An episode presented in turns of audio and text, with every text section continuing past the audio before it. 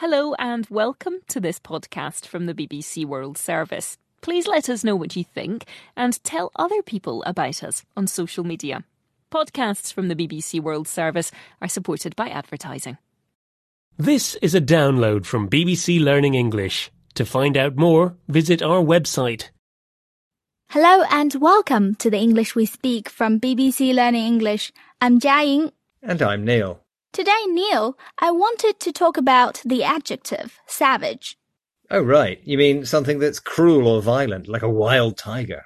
Well, a tiger is savage, but I was thinking of another meaning.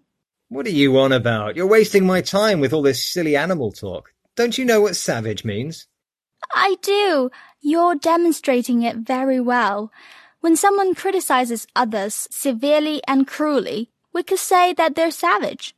You mean being brutally honest, saying the truth, is savage. But I was only joking, Jiaying, just to illustrate the point. Thanks, Neil. Shall we hear some examples now? The feedback on my homework was savage. I thought I'd done a good job. Selina stood up to the bullies in her class.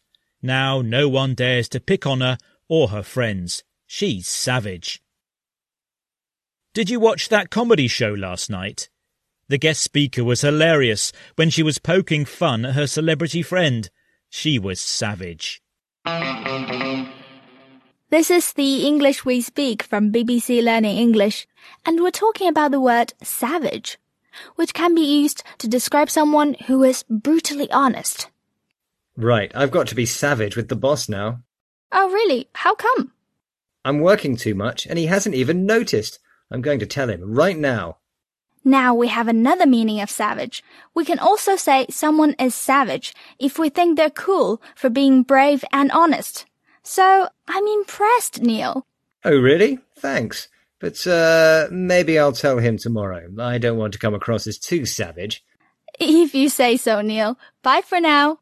Bye.